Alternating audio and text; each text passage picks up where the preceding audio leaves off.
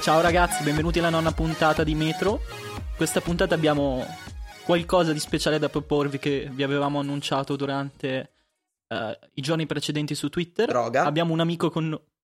No, non è droga, quella la recupera Andrea. È un amico che ha portato nella nostra famiglia... La droga. La droga. Abbiamo capito che lui si droga.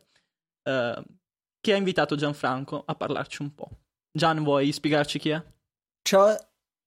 Sì, decisamente. Io l'altra volta non ci sono stato per motivi personali, quindi questa volta ho detto recuperiamo l'assenza della puntata scorsa salvare il e mondo. veniamo non uno, ma in due. Per questo motivo che ho deciso di portare con me, cioè in verità più che portare, andare io abusivamente da questo personaggio che adesso si presenterà e che si chiama Andrea Mitrani. Ciao Andrea. Ciao a tutti, grazie per, ehm, per avermi invitato. Noi in questa puntata pensiamo di parlare del, del mondo del lavoro e vogliamo partire da Andrea perché ha una storia abbastanza interessante tra Erasmus, tra il fatto che tra noi cinque, perché adesso siamo in cinque, è la persona con più esperienza lavorativa, tra un percorso scolastico molto interessante. E quindi volevo chiedergli un po', magari partire da, vabbè, a parte chi è, cosa fa, e poi che, che percorso sia accademico che, che, lavorativo ha fatto, ovviamente a grandi linee, partire da, da questo per parlare un po' del, del, mondo del lavoro per noi ragazzi. Uh, sì, allora, um, io sono, sono, uno studente, in realtà come prima cosa vorrei continuare a considerarmi uno studente perché non, non, non mi sento assolutamente ancora pronto a, a, mollare questa dicitura e studio economia a Milano e sono alla specialistica, sono alla fine della specialistica se Dio vuole e, e diciamo che in questo momento sono uno studente lavoratore per cui in realtà sono uno, un lavoratore studente, nel senso che purtroppo la, la distribuzione del mio tempo eh, è molto più, molto più orientata verso, verso, il lavoro. È la mia, diciamo, seconda esperienza lavorativa ufficiale, perché anche durante la, la laurea triennale ho lavorato un annetto in, in un albergo, il Bulgari Hotel a Milano, se vi capita di avere veramente, veramente tanti soldi da spendere per un albergo e di passare di qua, andateci perché ne vale la pena. E e adesso lavoro invece come, come revisore legale, sono da, in una delle Big Four, Deloitte. E, oltre a tutto ciò, sono appena tornato da uno stupendo periodo di Erasmus in Norvegia, a Bergen, e, e niente, quindi ho un po' di cose da raccontare se, se vogliamo.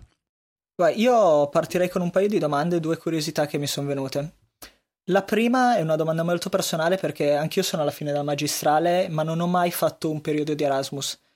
Volevo chiederti, Andrea, secondo te come si può integrare l'Erasmus? Perché io quando penso all'Erasmus, vabbè, soprattutto magari in posti un po' più caldi, penso a tanta festa, tanta sangria eh, e tanto altro, ma non... cioè lo vedo un po' come un periodo di perdita di tempo in positivo perché comunque è un'esperienza molto formativa sotto tanti mm-hmm. punti di vista. Secondo te come si può integrare all'interno di un, di un, percorso sia di studio sia a livello di formazione del curriculum? Um, allora, uh, premetto che innanzitutto in Norvegia non c'è la sangria, ma, ma ci sono tante altre cose divertenti, appunto.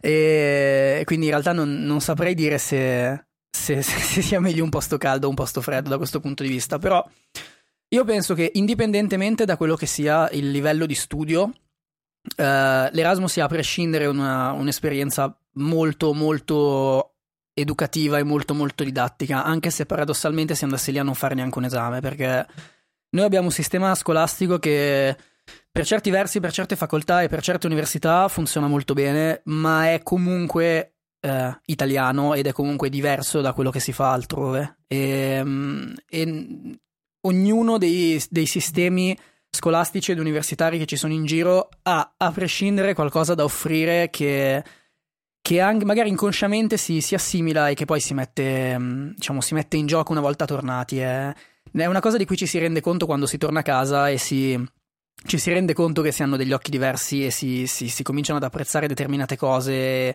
e a, a capirne di altre. E, mm, per cui io credo che sia una cosa molto automatica integrare le feste e il divertimento che ci sono. In Norvegia in particolare, io mi ricordo che scrivevo al buon Andrea Latino mentre ero là che, che sono un popolo di pazzi. E, ehm, però è una cosa automatica, nel senso la parte accademica, didattica e di, di, di apprendimento è veramente eh, inf- infiltrata nelle trame di qualsiasi cosa fai e, e da questo punto di vista sì, è, è un'esperienza ottima. Se poi si decide di cercare di perdere tempo per metà e per l'altra metà cercare di usarlo bene, studiare un po' e magari dare degli esami che eh, sono particolari del, del, paese in cui si va, a, a questo punto chiaramente la cosa si, si, arricchisce in maniera esponenziale. A proposito di feste e divertimento, Andrea, tu non l'hai detto perché sei una persona seria, noi lo siamo un po' meno, quindi lo butto lì io. Tu sei un po' un collega, sei un DJ producer e probabilmente per quanto riguarda le feste, le serate così, magari ti è rimasto qualcosa del luogo. Hai portato a casa a livello di creatività qualcosa di questo Erasmus? O è stata una pausa in cui non hai, non hai prodotto? Non... Um, allora, da un punto di vista della produzione è stata un po' una pausa um, per tre motivi. Il primo era che uh, l- il mio equipaggiamento in Norvegia era il mio computer e un paio di cuffie e fine e, e, quindi chiaramente mi rendeva le cose un pochino difficili. Il secondo problema è che ero lontano dalle persone con cui lavoro di solito, io non, non lavoro di, da solo, sono diciamo metà di un gruppo, di un duo, ci chiamiamo Time Zero, poi eh, forniremo i link. E, e, quindi chiaramente lavorare a distanza per due persone che sono abituate a trovarsi in studio e passare otto ore in fila eh, davanti ad Ableton chiaramente di, diventa complesso. Il terzo problema. Non durava. Ableton non durava otto ore di fila. No, no, ovviamente no. Ehm, per cui, e, e, l'altro problema è che, che in Norvegia eh, la parte musicale è molto chiusa, per cui io chiaramente ho tentato di, di, di, di fare un po' di serate e così insediarmi, però eh, diciamo coin- vengono poco coinvolti gli studenti internazionali in questo genere di cose perché lì è tutto fondamentalmente gestito dalle associazioni studentesche, che sarebbe molto bello che fosse così anche qua, ma proprio per questo vengono prediletti chiaramente gli appartenenti a queste associazioni e non sono certo gli studenti che stanno lì per qualche mese. Eh, detto ciò, però, un po' di cose le ho notate. In primis, per quella che è la musica che, che coinvolge me, il livello qualitativo là era veramente molto più alto e ho avuto la fortuna di ascoltare due volte mm, un, diciamo, degli artisti che, norvegesi che mm, mi è capitato anche molte volte di suonare nel, nel mio podcast e, e, sono veramente eccezionali. E, e, in generale il livello più alto eh, persino il buon David Guetta che qua normalmente mi fa venire l'orticaria sentito in concerto là era qualcosa di particolare decisamente diverso diciamo si adattava a quello che era l'ambiente e, e l'ambiente musicalmente è migliore e se devo citare un aneddoto, è molto semplice. La mia università, l'NHH, Norwegian School of Economics, parte dal presupposto che più gli studenti si divertono, più sono competitivi, meglio studiano, più sono competitivi a livello di mercato del lavoro. E quindi cosa ha fatto? Ha preso tutto lo spazio sotto l'università, diciamo le fondamenta, e ha pensato bene di costruire il club più grande di Bergen, che è di proprietà dell'università e gestito dagli studenti, ma non è una cantina, è qualcosa che qua sarebbe un club di un certo livello. I CLMD li ho sentiti là, non li ho sentiti in un club privato. E obiettivamente, se noi con occhi italiani vediamo un'università pubblica che crea nelle fondamenta dell'università la discoteca più grande del paese, la fa girare quattro giorni a settimana con DJ internazionali, insomma, io vedo qualche differenza. Senti Andre, io ti faccio una domanda proprio per fare la mia solita parte del noioso, perché questo è il mio ruolo nel podcast, io sono Chief Noioso Officer. E proprio in virtù di questo mm, ritorno un attimo al, prima di farti la fatidica domanda sulle bionde, che in realtà te la, farà, te la faranno o Simone o, o, Stefano, perché sicuramente va fatta. Ehm, la mia domanda riguarda il modello, il modello educativo. Quindi tu dicevi che comunque si tratta di un modello scolastico e formativo molto diverso. Ehm, sappiamo che il modello italiano è un modello che ti fa stare all'interno della formazione eh, sia di, di, scuola superiore che di università un po' più a lungo rispetto al normale, eh, almeno quello che è lo standard internazionale. C'è una divisione diversa, per esempio, nel, nell'accesso ai master, che sono le nostre specialistiche qui, a, a volte sì, a volte no e quant'altro, ma soprattutto il focus dell'università, generalmente il modo per passare gli esami è anche basato magari su, dei, eh, su, su delle produzioni scritte di un certo numero di battute per- o dei lavori di gruppo e quant'altro, che, che sono cose che nell'università italiana, soprattutto in quella pubblica, difficilmente si trovano. A me è capitato di vedere questa cosa, per esempio, in Luis a Roma, ma con gruppi di studenti molto piccoli. Uh, quindi volevo chiederti, secondo te, quanto cambia, quali pensi che siano i punti di forza dell'università italiana e di quelli dell'università norvegese che hai potuto conoscere?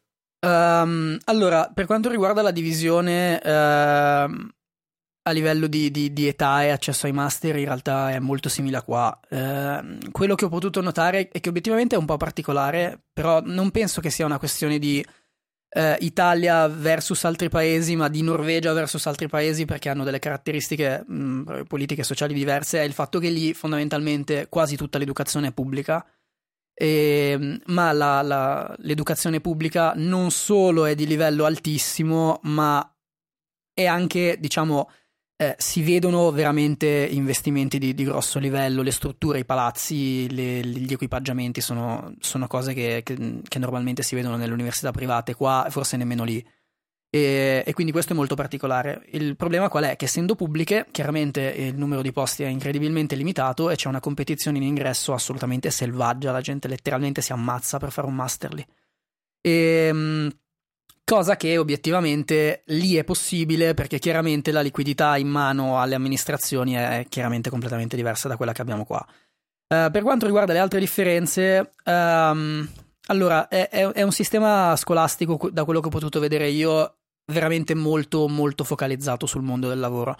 Uh, gli esami hanno quasi sempre una parte abbastanza preponderante di, di, di produzione scritta o, o, di analisi o di ricerca che è molto pratica. E, mm, e questo presuppone molto spesso il fatto che gli esami non siano esami scritti dove tu vai nell'aula e ti presenti alle 9 e alle 11 hai finito consegnando il paper, ma sono dei lavori che tu fondamentalmente fai a casa, i cosiddetti home exam, che non sono assolutamente semplici perché mm, eh, sono dei lavori colossali. Io ne ho fatto uno di valutazione delle aziende, quindi fondamentalmente un esame di, di finanza aziendale. Che, che mi ha portato via una quantità devastante di ore, ma però ho imparato tantissimo perché chiaramente una cosa è studiare 100-200 formule, andare a dare l'esame applicando le formule, perché chiaramente se l'esame dura due ore non, non, non puoi fare molto altro più che applicare le, le, formule che hai imparato e andarsene e poi dimenticarsele. Fare un intero lavoro di valutazione aziendale, diciamo, dalla parte di analisi del, um, dei documenti finanziari fino al pricing, eh, è, qualcosa che si, non, non si vede mai all'università e che che sicuramente adesso mi ha dato una, una visuale sull'argomento che, che, qua non sarei assolutamente stato in grado di avere. Anche perché di esami di questo tipo qua ne ho fatti, eh, per cui sono, diciamo, su, sullo stesso argomento, per cui sono in grado di eh, poterli confrontare e, e capire qual è il problema. Ma mi intrometto io perché ho avuto secondo me un'esperienza, io ho sempre studiato in Italia, non ho mai fatto Erasmus né niente, ho avuto un'esperienza però secondo me interessante in triennale perché ho fatto sempre economia come Andrea, anche se meno rivolta verso la, la parte, l'aspetto finanziario, io sono più interessato al marketing.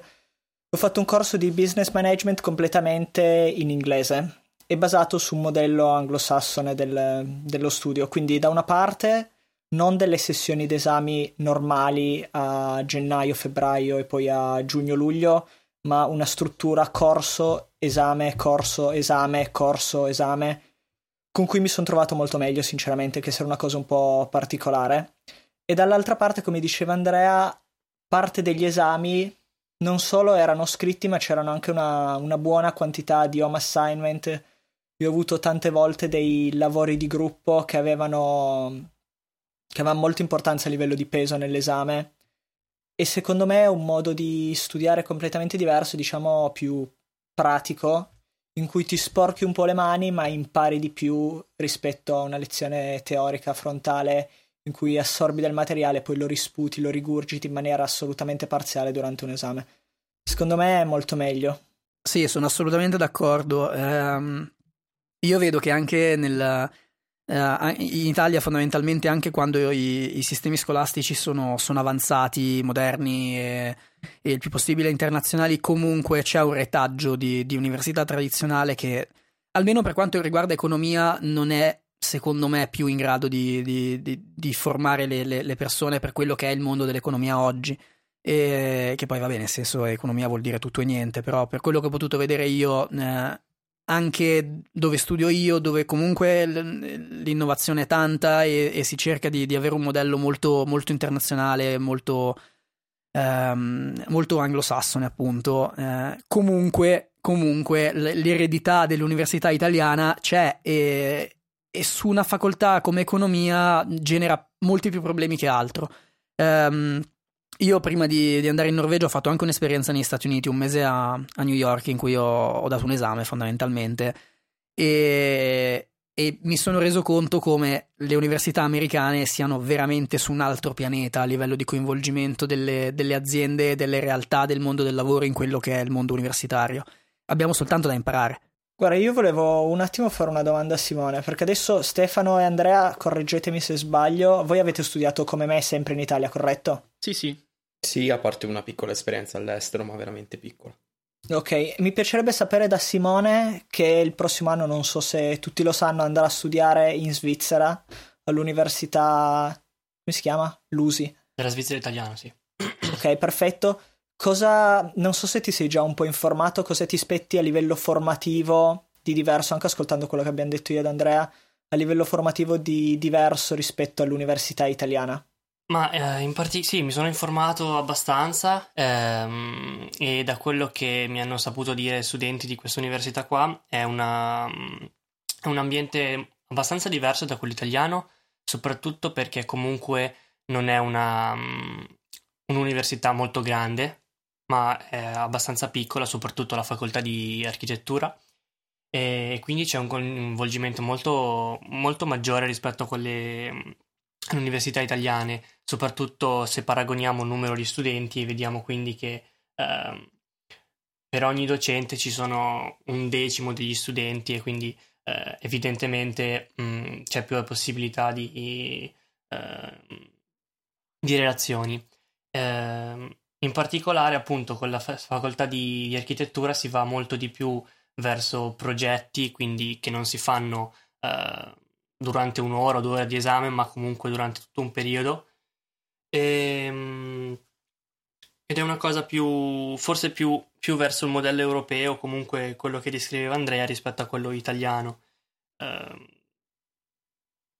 mi aspetto di trovare qualcosa di veramente interessante in questa università, ma vabbè, finché non... Um, eh, fino all'anno prossimo non saprò dirti con precisione quello che, quello che si trova. Certo è che il modello con, eh, a libri aperti, come si, come si dice solitamente, è, a mio parere, anche se non ho avuto esperienze diverse, qualcosa di, di superiore. Beh, ci aggiorneremo allora tra un annetto e ci farei sapere come, come ti trovi perché sono molto molto curioso. Io ho un amico e mia cugina che stanno studiando all'USI e si trovano veramente veramente bene. Quindi secondo me ti sarà spettacolare. Speriamo. Io per quanto riguarda la mia esperienza posso dirvi che il mio corso di laurea, informatica musicale, è stato un po' il corso delle occasioni mancate, che vuol dire poche, per non dire zero, integrazioni con le aziende, pochi laboratori e fatti anche piuttosto male. Era partito con l'idea di formare figure professionali capaci sia di lavorare nel mondo dell'informatica che quello della musica e della registrazione, ma poi è finito per formare degli informatici mancati, o meglio, degli informatici senza la preparazione di chi studia informatica pura, e di non chiaramente neanche musicisti, perché i musicisti si formano al di fuori del, delle facoltà classiche. A quel punto v- volevo girarvi questa domanda. Secondo voi, con una formazione uh, qui in Italia così retrograda su certe cose, perché tipo ad esempio a noi venivano insegnati dei concetti che erano attuali negli anni Ottanta, uh, con una cosa così arretrata, con possibilità così slegate dalle aziende, riusciremo ad andare da qualche parte? Con l'università classica italiana? Se posso dire qualcosa, eh, da quello che posso vedere io, però Penso dipenda tantissimo da università a università e da facoltà a facoltà. Credo che, che Andrea sia in grado di confermarmelo questo, avendo visto un, un po' di realtà per, per altre ragioni. Eh, qualcosa si muove in realtà. Eh, da qualche parte stiamo andando. Io, io dei, dei, dei passi anche non troppo piccoli li sto vedendo. Il problema è che comunque ci siamo mossi tardi. Molto vero, molto vero quello che dici. E da quello che posso vedere io, e ripeto, io parlo per economia, però eh, ne sto vedendo troppi pochi da parte dell'università pubblica. Ne sto vedendo fa- tanti, ne sto vedendo la maggior parte però dalle università private ed è, ed è triste questa cosa. Ma vi volevo chiedere, Andre, tu che sei, diciamo, un po'... sei quello più noioso, lo ammetto, però sei anche l'ottimista del gruppo dal punto di vista del futuro dell'Italia e del, del futuro dei giovani. Secondo tu come la vedi questa integrazione tra, perché mi piacerebbe spostare un po' il discorso in quella direzione, questa integrazione, questo passaggio mondo del lavoro, cioè mondo dell'università e mondo del lavoro? Allora, eh, io prima di tutto colgo la palla al balzo di quello che ha detto Andre e sì, eh, sicuramente si comincia a muovere qualcosa dal punto di vista dell'integrazione tra eh, l'università e il, e il, mondo del lavoro. Mm, e prevalentemente questo accade, come dice Andre, purtroppo prima di tutto parte dalle università private.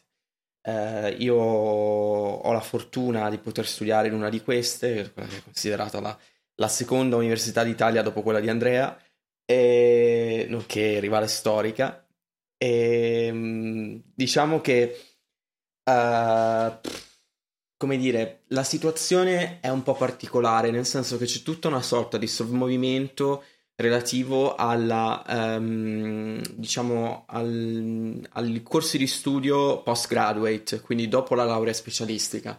Generalmente adesso le università, soprattutto quelle private, almeno l'esperienza che ho avuto io fino ad ora, hanno questa caratteristica di offrirti magari durante i periodi di triennale e di magistrale degli stage non finalizzati all'assunzione e poi di offrire successivamente magari dei master di secondo livello che abbiano dei contatti direttamente con le imprese eh, e che proprio da questo punto di vista siano in grado poi di garantire un minimo di, eh, come si dice in inglese, employability, cioè hanno già dei contatti a priori quando tu scegli un master, sai già che se lo fai bene, se ti fai notare all'interno della tua classe, purtroppo se hai soldi per potertelo permettere, perché le borse di studio comunque sono poche, e queste cose bisogna dirle, eh, hai magari la possibilità di andare a colloquio o di entrare direttamente all'interno di, di realtà importanti, dipende molto da questo. Per quanto riguarda il futuro in generale, eh, io ho una visione tutta mia e tutta particolare. Io credo che eh, torneremo, secondo me, alle origini del modello, almeno questo, questo è quello a cui aspico io, Uh, al modello diciamo neo, neo rinascimentale che avevano una volta uh, tra virgolette, gli intellettuali, tra virgolette, sempre tra moltissime virgolette in Italia, cioè l'idea che sia proprio la capacità di eh, trovare competenze e capacità in ambiti diversi nella stessa persona, eh, magari in campi che paradossalmente non possono avere niente a che fare l'uno con l'altra, ma che secondo me creerà degli spazi per proprio far nascere professioni e ehm, in realtà completamente nuove, anche perché banalmente se no uh, siamo, siamo, un po' fregati, cioè senza voler introdurre il discorso dei uh, neoluddisti, robot che ci rubano i posti di lavoro, eccetera, eccetera, ma se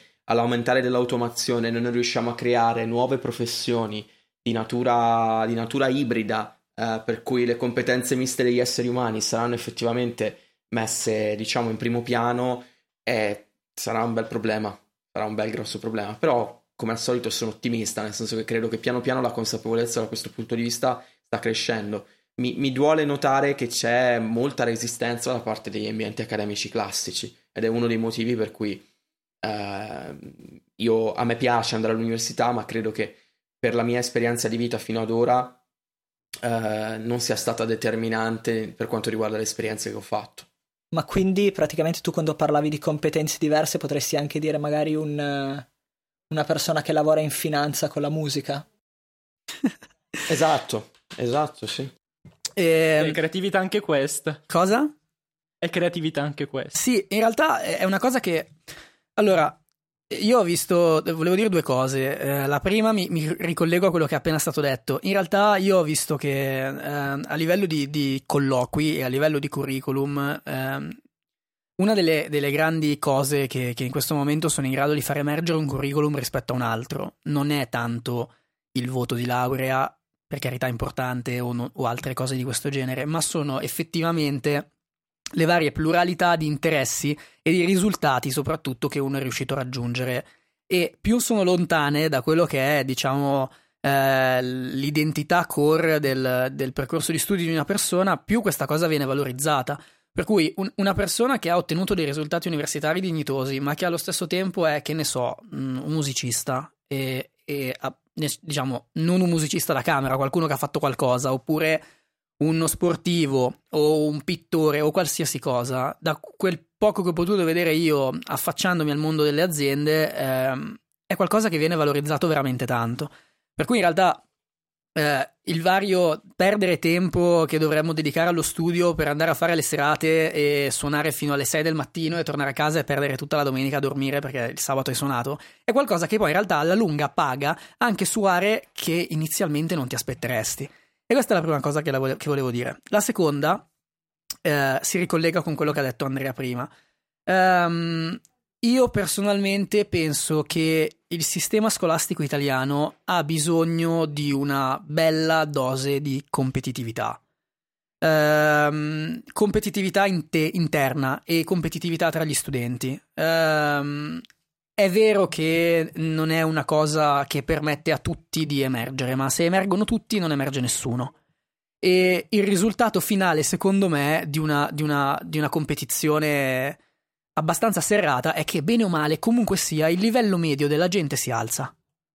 E, um, ed è una cosa che io all'estero ho visto tanto. Eh, l'ho vista tanto sia negli Stati Uniti, dove le università costano moltissimo, ma sono comunque iperselettive sia in Norvegia, dove per il motivo che dicevo eh, la, la, selezione è, è, molto serrata. Purtroppo qua eh, sono poche le università dove si vede una realtà di questo tipo.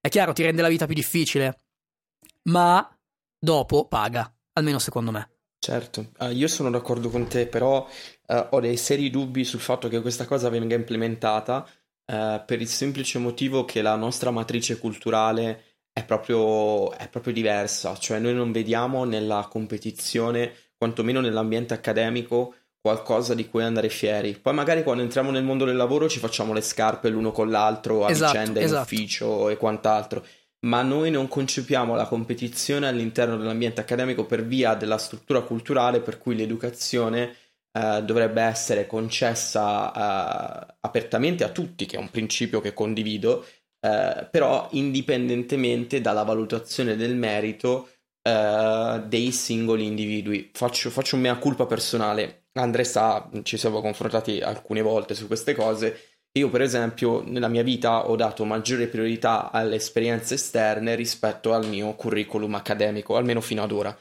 Eh, questa cosa, nel breve periodo, da quello che ho potuto vedere, quindi ultimi tre anni, eh, ha pagato perché vedo magari dei miei coetanei che si stanno già laureando, che hanno già finito, eppure adesso magari si sono, uh, hanno dovuto fare un anno di disoccupazione, eh, oppure comunque stanno passando di eh, realtà, realtà più piccole realtà più grandi, comunque senza mai dei contratti stabili, quando riescono a trovarli e ci mettono dei mesi, perché loro nel loro curriculum magari possono dire che hanno tra virgolette soltanto preso, che ne so, il massimo dei voti alla laurea triennale o alla laurea specialistica. Questa cosa qui li penalizza molto, nel senso che in un mondo ideale, per il fatto che tu hai preso il massimo dei voti, eh, in teoria dovresti avere un, con- un, condotto di accesso privilegiato, però nel mondo reale, almeno dall'esperienza che ho potuto avere io, e mi pare che me la confermi anche tu, assolutamente sì. Magari dei voti, dei voti un po' più bassi, certo non, non, non troppo bassi, però un po' più bassi con tutta una serie di attività e attività extracurricolari, ma magari anche attività lavorative non convenzionali fuori dal comune, possono darti un edge. È chiaro che questa cosa non vale per tutti, perché non è che tutti possiamo fare queste cose qua. Però è chiaro anche che in un mondo del lavoro che è estremamente competitivo, con un'Italia che comunque non mette tanti, cioè mette a disposizione prevalentemente ehm, posizioni senior, eh, o posizioni ultra senior o posizioni di internship non finalizzate alla, all'assunzione e posizioni junior sono sempre più rare. Eh, la scelta è una, o decide uno di andare all'estero eh, e quindi tenta la fortuna fuori sapendo che magari il suo titolo di studio, faccio il mio esempio personale, io studio relazioni internazionali e quindi quello che ho studiato in particolare è relativo all'Italia eh, e o all'Europa. È chiaro che se io un giorno decido di trasferirmi che ne so, in Australia, eh, non, non, potrò far valere il mio titolo di studio più di tanto in termini di competenze, eh, come dire, competenze acquisite dall'ambiente universitario e utilizzabili nel mondo del lavoro. Un'ultima parentesi e forse uno spunto che può essere utile anche agli altri. Ho visto che le grandi imprese italiane negli ultimi mesi, perché ho cominciato a mandare anch'io qualche curriculum per fare magari delle internship così di qua e di là, eh, le aziende italiane hanno delle, delle, richieste particolari e tra queste nei requisiti magari eh, nei requisiti considerati di preferibilità che per come le vedo io sono sempre requisiti mandatori per essere chiamati a colloquio perché la competizione è talmente tanta ci sono magari centinaia di ragazzi che sono senza lavoro e che cercano e se tu non hai tutte quelle qualifiche, anche le cosiddette qualifiche preferite, è difficilissimo che tu venga chiamato a colloquio. Però, chiuso questo, una delle caratteristiche che viene richiesta sempre di più è il cosiddetto master all'estero. Cioè, quasi tutte le realtà più o meno grandi che sono, eh, diciamo, hanno, hanno sede in Italia o comunque che sono realtà italiane ti chiedono un minimo di voto di laurea, ti chiedono un minimo di, di esperienza lavorativa e acquisisce eh, diciamo, valore preferibile il fatto che tu abbia fatto il master all'estero. Solo che, Andre, come tu sai, il master all'estero non se lo possono permettere tutti. No, assolutamente. E, e in realtà non condivido neanche più di tanto la, la, questione che il master all'estero sia necessariamente una buona cosa, nel senso, eh, estero vuol dire un sacco di cose e non necessariamente l'estero è meglio dell'Italia, eh, soprattutto per determinate facoltà. Per cui in realtà io non sono Mm, un grande fan di questo genere di filosofia. Quello che io penso vada valorizzato sono esperienze il più possibile eterogenee, il più possibile in luoghi eterogenei, ma non necessariamente un master, che è comunque un'attività totalizzante per un anno o due, dove fondamentalmente tu non, ve- fondamentalmente non vedi altro, perché comunque l'Italia le sue eccellenze ce le ha universitarie. E, ehm, certo. e quindi non sono così convinto che eh, un master altrove possa essere necessariamente intrinsecamente migliore di un master qua. Ehm, per cui sì, sì, vedo anch'io questa cosa, mm, l'ho notata anch'io, però non sono convinto che sia la strada giusta, personalmente. Certo. Per quanto riguarda ragazzi invece il mondo del lavoro, abbiamo detto il master all'estero è richiesto, è voluto, è cercato eh, per situazioni italiane, invece all'estero vi fermereste o cerchereste un lavoro uh, al di fuori dei percorsi universitari che non sia qui in Italia, magari per possibilità offerte migliori rispetto a quelle nazionali, per una migliore possibilità di collocarsi a fare qualcosa che ti può piacere o che possa far curriculum con aziende estere? Um, io prenderei la palla al balzo, sinceramente. Um, il problema è che allora, eh, il mondo in cui viviamo va molto veloce, ma in realtà eh, se, se, tu lo prendi e lo, e lo, fotografi nel brevissimo periodo è iperstatico. E secondo me l'unico modo per, per, imparare di più è quello di accelerare tu. E l'unico modo che hai per accelerare tu è uscire il più possibile dalla zona di comfort. Per quello che non, non apprezzo più di tanto l'idea del master all'estero, perché il master all'estero ti, eh, ti, ti, ti genera dei, dei, diciamo, delle cose. Eh, come posso dire, ti, fa cambiare marcia all'inizio, ma poi ti abitui a quella realtà e fondamentalmente sei di nuovo a casa. Ehm, quello che eh, qua secondo me fa tanto e, e, e, ti permette veramente di crescere tanto è cercare di fare magari molte più esperienze brevi, ma una diversa dall'altra, in maniera tale che effettivamente tu sia in grado di percepire il, lo stacco tra una e l'altra. Lavorare all'estero è qualcosa che sinceramente farei subito eh, ho scelto eh, deliberatamente di cercare lavoro in Italia eh, per il momento per tutta una serie di ragioni. Una di queste è il fatto che um, non sono così convinto che mh, all'uscita delle università noi siamo abbastanza preparati da essere competitivi fuori dall'Italia. Eh, nel senso, penso che un minimo di esperienza in Italia prima serva per consolidarci un attimo e quindi renderci un pochino meno allo sbaraglio una volta fuori. Perché visto che qua la competizione è poca, eh, noi non siamo veramente abituati a... Abituati a quello che c'è fuori. Esatto, esatto, esatto. Sì. Fuori sono dei guerrieri, sono degli squali. E mm. quindi temperarci un attimino qua, secondo me, può essere una cosa utile. E, ehm, poi, per carità, una volta che ci si è fatti un attimino le ossa qua, eh, qualsiasi opportunità all'estero per me è un sì immediato. Se ne vale la pena, chiaramente. Certo. Io sono d'accordo assolutamente per rispondere alla tua domanda, Stefano, con tutto quello che ha, scritto, che ha detto Andrea fino adesso. Uh, personalmente, tra l'altro, ci aggiungo un'altra cosa. Probabilmente il motivo per cui tante aziende anche italiane ti richiedono magari il master all'estero, oltre che per il fatto di dire, uh, diciamo, tra virgolette, la spro- sprovincializzazione. Uh, diciamo che tanti ragazzi magari hanno questa abitudine a dire, che ne so, io sono nato a eh, Pisa, faccio l'università a Pisa, e vivo la mia vita a Pisa, cerco un lavoro nella, in Toscana o al limite nel resto d'Italia, ma generalmente non è che mi voglio muovere più di tanto. A volte mi è capitato di incontrare queste cose perché è chiaro che i ragazzi italiani sono estremamente motivati, eh, però non tutti alla stessa maniera e non tutti hanno la stessa apertura verso l'esterno. Dall'altra parte credo che ci sia un discorso importante da fare sull'inglese eh, io mi sono trovato a frequentare il mio corso e vedere che al primo anno eh, tantissimi ragazzi eh, avessero dei problemi con l'inglese di base, ma veramente dei grossi problemi. E vi sto parlando comunque della facoltà di relazioni internazionali. Quindi, mh, mm, non lo so, mh, mm, penso che sia questa un po' la ragione, la ragione principale. Per quanto riguarda invece la mia posizione personale sul lavoro all'estero, secondo me sicuramente bisogna prima farsi le ossa qui Uh, a me, io dico, dato che è il mio ambito, uh, dico sempre scherzando, una volta che tu riesci a sopravvivere all'ambiente politico italiano puoi andare veramente dovunque, perché non, è, non esiste niente di così complicato, arzigolato e che mischi insieme la dimensione pubblica e la dimensione privata e personale degli individui in quel modo, cioè veramente non c'è.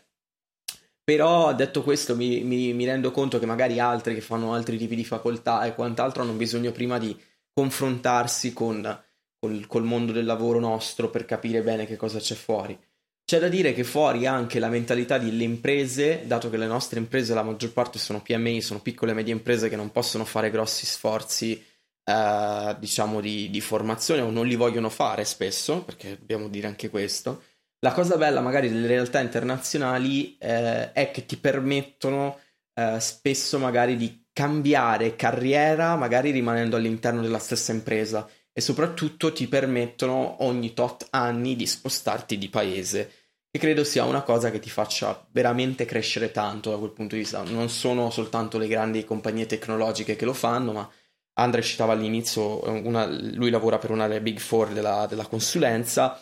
Per esempio ci sono anche uh, agenzie nella consulenza della comunicazione e lobbying che sono dei colossi internazionali e che per esempio per il mio ambito, eh, che è quello delle, delle, relazioni internazionali, scienze politiche, comunque avere a che fare col pubblico, sono dei colossi di, di, di pari, diciamo, eh, non dico di pari misura dal punto di vista finanziario, ma ti, che ti garantiscono le stesse possibilità. E anche lì però la selezione è molto dura perché eh, è chiaro che se tu vai in una realtà internazionale in cui magari dopo due anni puoi prendere e andare a New York o andare a, in qualunque altre, altro posto, la tua competenza viene valorizzata e puoi crescere all'interno, è qualcosa comunque di molto raro. E comunque dipende molto dal mindset, cioè dalla forma mentis della, della, della singola persona.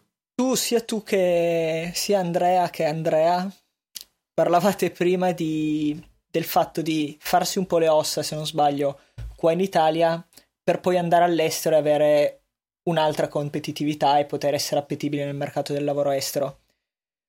Ho visto esempi di persone che invece magari vanno all'estero e tornano in Italia molto più competitive. Quindi magari partono dall'estero e poi tornano in Italia in maniera completamente diversa, ovviamente molto più appetibili sul mondo del lavoro. Cosa ne pensi tu, Andre? Uno accanto a me. Eh, allora, penso che innanzitutto qui la, la, la, grande, la, grande, cosa da tenere in considerazione è quelli che sono poi i programmi a lungo termine, nel senso il, il, lavoro in Italia comunque è diverso dal lavoro fuori, ma penso che anche il lavoro fuori sia diverso da paese a paese. Per cui la domanda è, uno vuole farsi le ossa fuori per poi rimanere qua, o uno vuole farsi le ossa qua per poi andare fuori? E questo secondo me determina gran parte delle scelte. Um, io sono innamorato di New York e coltivo il sogno di, di, di andare lì, almeno finché non, non, non riesco a trovare un altro posto che mi piace di più. E, ehm, per cui per me chiaramente l'obiettivo a medio-lungo termine non è qua. Non è qua mh, mm, non per un motivo di, di, di, di, mio odio verso l'Italia, per carità assolutamente, io sono un grande fan di questo paese, Andrea lo sa, però eh, mi sembra che là si respiri un'aria che per, che è, per quello che sono io e per quello che è il lavoro che sto facendo in questo momento, quello che potrò andare a fare in futuro, diciamo le cose siano, siano messe meglio. Eh, questo secondo me fa tanto. L'altra cosa da dire è che eh, ragazzi, dipende tantissimo da quale facoltà stiamo facendo e quale lavoro stiamo facendo. Se si lavora nella moda, non ha molto senso andarsi a fare le ossa all'estero. Se si lavora nella tecnologia, probabilmente sì. Eh, se si lavora nell'economia, nella finanza, probabilmente sì. Per cui ehm, noi dobbiamo ricordarci sempre che ehm, abbiamo comunque una, una, prospettiva del mondo che, per quanto abbiamo viaggiato e quant'altro, eh, è limitata e quindi le nostre, le nostre scelte su, su, dove rimanere a farsi le ossa e dove finire dopo si basano su quel pochissimo che abbiamo visto. E, ehm, per cui nel senso stiamo un attimo attenti a livello di, di, di generalizzazione. Ma adesso mi hai fatto venire un dubbio enorme perché a parte Simone che beato lui è ancora un po' più indietro, noi altri siamo ancora sul... cioè siamo proprio adesso in partenza nella rampa di lancio nel passaggio che c'è tra università e mondo di lavoro. Proprio... auguri, auguri ragazzi, com- cominciate a-, a, mettere in conto il fatto di arrivare a casa la sera alle 9 e andare a dormire e non guardare nemmeno la tv. Ok, metteremo in conto. Ma sapete che belle le notti a programmare? Quanto è vero, quanto è vero. Quattro mesi in una società di consulenza pure io e guarda... Vabbè, un sogno, un sogno praticamente. La mia domanda sarebbe... Cioè, secondo voi in questo momento io sono per, questa è una domanda che faccio perché mi interessa molto la risposta. Qual è l'importanza di programmare la propria, metto virgolette qua, la propria carriera sul medio-lungo termine e quanto invece può essere una buona strategia improvvisare completamente e vedere dove ti, dove ti porta la strada? Io sono per, eh, per la programmazione. Anch'io, anch'io, senza programmazione si fa una mazza. o quantomeno sono per la programmazione di massima. Nel senso, è chiaro che poi tutto è in divenire. E, e, e le cose sono. È probabile che cambino, magari anche in maniera radicale. Però andare a caso no. Eh, perché eh, dobb- quello di, di cui mi sto rendendo conto è che a 30 anni, bene o male, è molto probabile che la tua carriera abbia già preso dei tratti che, che che, la, che la, la, caratterizzano e continueranno a farlo. Per cui questi tratti noi li creiamo adesso, diciamo nel, nella finestra di tempo che va dai, dai, 23, 24, 25 anni fino ai 30. Quindi sono degli anni fondamentali. Mm-hmm. Eh, eh, va benissimo sperimentare, va benissimo cercare di, di, capire più cose possibile, ma se non ci mettiamo una rotaia rischiamo di trovarci ad un certo punto che tratti alla nostra carriera non ne abbiamo dati e siamo circondati da persone che invece questi tratti li hanno. Per cui io, io sinceramente propendo per una, eh, diciamo, programmazione flessibile e aperta al cambiamento e aperta a nuovi stimoli, ma che comunque abbia un certo livello di, di, di, di pensiero a prescindere. Beh, eh, adesso vorrei fare, visto che oggi sono l'uomo delle domande, e visto che le mie domande mi sembrano, non dico impegnate, però comunque abbastanza pesanti, mi piacerebbe fare una domanda molto più leggera a tutti quanti, rispondendo a turno, magari partendo da Andrea Mitrani Visto che abbiamo parlato sia di Italia, estero, carriere lavorative, università, qual è, Andrea ha già in parte risposto, magari vuole un attimo approfondire, qual è il luogo dei vostri sogni dove vorreste andare a vivere e la carriera dei vostri sogni, ovviamente? Simo non puoi dire che vuoi fare la ballerina, cose un po' più concrete. Vuole fare l'usciere. Il ballerina, più che altro. Qualcuno vuole fare le figlie del Salvatore. Quindi... allora, per quanto mi riguarda, come, come già dicevo prima, io ho, un, ho un, veramente un, punto debole su New York. Io sono profondamente innamorato di quella città. Eh, ho avuto la fortuna di, di, starci un mese quest'anno e un mese è abbastanza da superare la, la, diciamo, l'ottica del turista e abbastanza da cominciare a vivere la città e, e, e mi è bastato per capire che che sembra fatta per, per come sono fatto io. Eh, per quanto riguarda la carriera, è una risposta secondo me più complessa. Eh, nel senso che io ogni giorno torno a casa che mi rendo conto che ho imparato qualcosa di nuovo e, e questa è la cosa bellissima di fare un lavoro come il mio. Eh, che fondamentalmente tu sei molto probabilmente ogni giorno da un cliente diverso che fa cose diverse e, e, quindi il tuo lavoro si deve ogni volta riadattare e, e deve ripartire da zero e quindi scopri anche determinate parti del tuo carattere e dei tuoi interessi che, uh, che, che, prima non sapevi di avere. Per cui lì non saprei, non saprei dire. Diciamo che comunque a me ispira una carriera che sia in una di queste grandi realtà come può essere Deloitte dove sono adesso o, o altre, comunque diciamo realtà che siano il più possibile eterogenee e che, e che permettano una crescita interna eh, ampia. Nel senso, a me sinceramente la logica piramidale all'americana eh, è, piace o comunque sia lo trovo un sistema sensato, quantomeno perché ehm, rimuove determinati ostacoli alla crescita che purtroppo non ci dovrebbero essere, ma nelle imprese italiane normali ci sono. E avendo lavorato anche da un'altra parte, mi sento di, di essere abbastanza sicuro su questa cosa. Eh, per cui io sintetizzo la mia risposta in a New York, possibilmente in una, in una società di questo tipo, magari un po' più piccola, magari un po' più grande, ma qualcosa del genere. Ragazzi, io invece direi a Londra, Londra, magari in prossimità dei famosi Abbey Road Studios, a fare il, il produttore. A far crescere Ableton.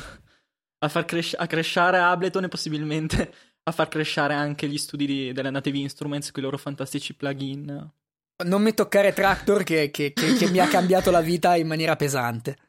Il trattore, va bene, ok. No, in, in, realtà mi piacerebbe andare a sviluppare software audio tipo plugin per a migliorarne anche qualcuno in cui vedo dei limiti abbastanza Ecco, grazie, te lo, te lo, te lo stavo per dire, cioè c'è bisogno di quello. A levare quelle fantastiche metafore che piacciono e non piacciono, tipo quelle del piano roll, la famosa tastiera che si srotola che ha un sacco di limiti intrinseci alla, alla sua natura. E poi boh, mi piacerebbe lavorare sia dal punto di vista tecnico su queste cose, ma sempre a contatto con gli artisti. Ad esempio, negli Stati Uniti c'è l'Exfair, che è la compagnia che sta dietro a Dead Mouse, per capirci. È un cretino. Che sviluppa plugin. Che sviluppa plugin apposta per lui, in pratica. E con cui lavora in collaborazione per sviluppare librerie di suoni o preset per i suoi fantastici live con 20.000 luci e cose varie. Tu invece, Simo? Ma allora, io dopo, dopo questa chiacchierata con voi oggi eh, ho perso tante certezze e ne ho guadagnate altre, quindi... Come spero, eh, come spero, mi avete illuminato. Spero che questa cosa sia successa perché noi gente. lo abbiamo, Simo. Non sapete perché Eh? noi lo amiamo, Simo, proprio perché ci dice queste cose carine, no? Ci fa sciogliere. Così che conquista le donne. Cioccolatino. esatto, esatto. Ehm, quindi posso dire due cose. Allora, intanto, ehm, appunto, andrò a studiare architettura eh, all'USI e quindi sicuramente un, un qualcosa nel campo dell'architettura che, che può essere eh, soprattutto di edifici, diciamo, quello che mi piace un po' di più. Se voglio dire qualcosa un po' più in, in grande, un po' da... sognando, voglio andare a prendere qualche edificio da costruire, da, da ricordare, però vabbè, è una cosa abbastanza lontana. e Nella mia descrizione c'è Renzo Piano Beh, Wannabe, se non però si ambisce a qualcosa di grande non si farà mai ancora niente più di grande, alto secondo me. Ci piace Sarà un po' f- frase da bacio perugina, però è effettivamente così. E tu invece, Andrea 2 latino? Ah, io, io sono quello strano, nel senso che sono un ibrido, un ibrido un po' strano, perso tra politica, politiche pubbliche, tecnologia, giornalismo e design, quindi sono, sono un po'... E in realtà poi nella sua descrizione c'è Rocco Siffredi Wannabe. eh, magari... eh, sì, no, guarda, in realtà negli ultimi anni ho capito bene di che cosa, di che cosa mi, mi vorrei occupare in futuro, almeno l'ho, l'ho capito in grandi linee. Quello che so è che mi piacerebbe lavorare per qualche grande società nel settore tecnologico, di questo sono sicuro, o comunque relazionarmi costantemente con compagnie tecnologiche, perché mi, mi piace, eh, mi piace l'innovazione, mi piace la tecnologia, mi piace il movimento continuo che c'è in quei mondi.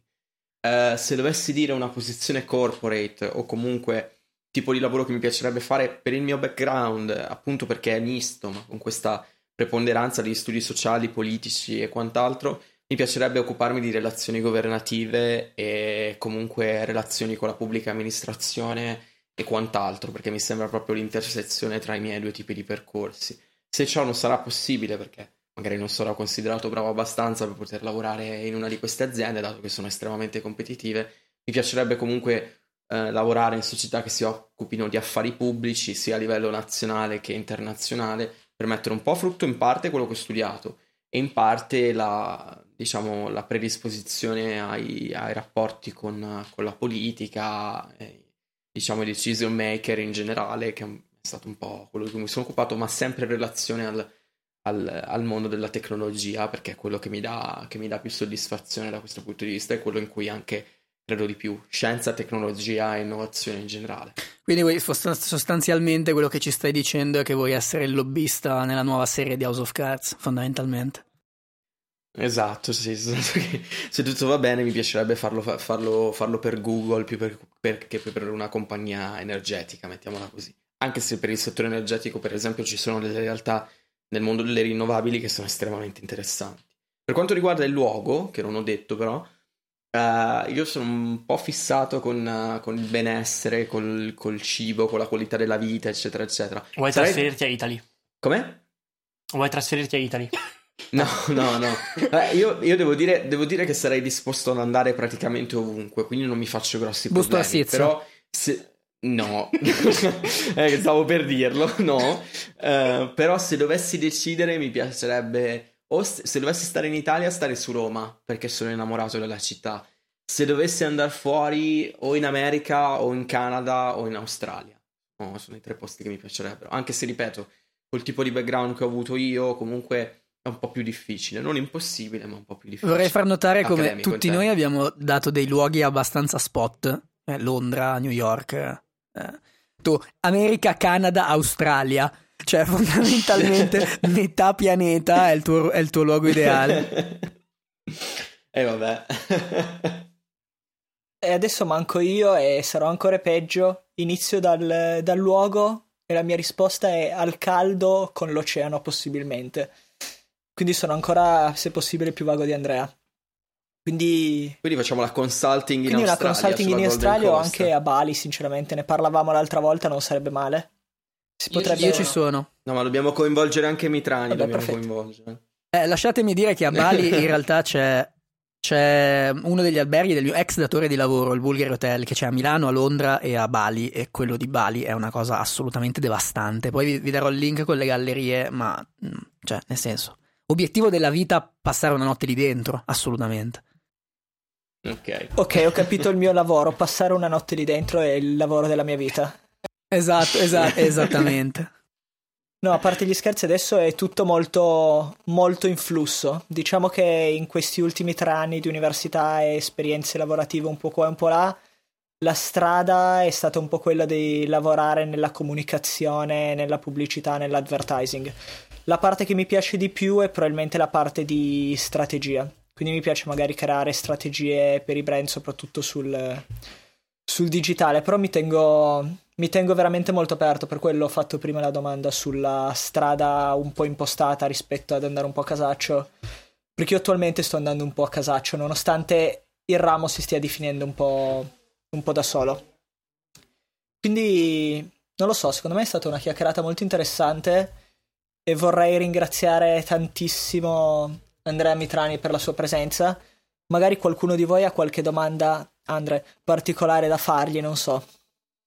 Ma secondo me mm, c'è, c'è una domanda che si sono fatti tutti gli ascoltatori fino adesso che noi non abbiamo approfondito e riguarda il tuo periodo di soggiorno in Norvegia. Hai qualcosa di particolare da raccontarci riguardo il tuo periodo di soggiorno in Norvegia? Un aspetto particolare di cui ci vorresti parlare? Un colore particolare. Un colore so. particolare di cui ci vorresti non parlare. Non so, ci hai parlato di tutti questi alberghi, però mica puoi andare da solo, insomma. um, dirò soltanto una cosa. Um, sapete, no, le leggende che si sentono dire sulle donne nordiche, eh, diciamo, le svedesi, norvegesi e quant'altro, eh, sono un sottostimare la cosa. E mi limiterò a questo. Vabbè, dai. Non puoi dirci queste cose. Benissimo, abbiamo, abbiamo capito che il pulmino di Lanzo quest'estate si porterà dal Portogallo fino in Scandinavia e faremo proprio un tour in Scandinavia con Andrea Mitrani che suonerà musica, già anche farà vedere le sue abilità di surfer nel mare del nord e boh, non lo so, io, io sto lì a guardare, però vengo con Il voi. Il piano si sta delineando. questa cosa. Comunque considerate, esatto. considerate che veramente ho visto cose che qua non si possono nemmeno immaginare. Io il primo giorno che sono arrivato, la prima festa che, a cui sono stato, sono tornato a casa abbastanza sconvolto. E, nel senso, facendo il DJ di feste ne vedo abbastanza, per cui mi, mi, mi limiterò a dire questo. Va bene, ragazzi, diciamo così. Uh, come sapete, il nostro network ha appena è in procinto di realizzare le magliette che stiamo vendendo, vi postiamo il link. E diciamo che in regalo con ogni maglietta con il logo di Easy Podcast ci sarà una foto di una bionda conosciuta da Andrea. no, no, ci sarà proprio la bionda, la maglietta vi verrà recapitata addosso a una bionda. La bionda solo con quella maglietta. esatto. Compro, verrà compro dritta da voi. Dobbiamo raggiungere le 30, ma mi sa che così arriviamo alle 30.000. Eh dai, ce ne sono abbastanza, sì. ce ne sono abbastanza. Ce n'è per tutti. Va bene, dai ragazzi. Eh, grazie Andre per essere venuto a fare quattro chiacchiere più o meno serie con noi. Grazie a voi, grazie, grazie a voi, è stato, molto... molto divertente. Salutiamo tutti gli ascoltatori, ci vediamo settimana prossima. Ciao. Ciao, ciao, ciao a tutti. Ciao, ciao. a tutti. ciao, ciao. ciao.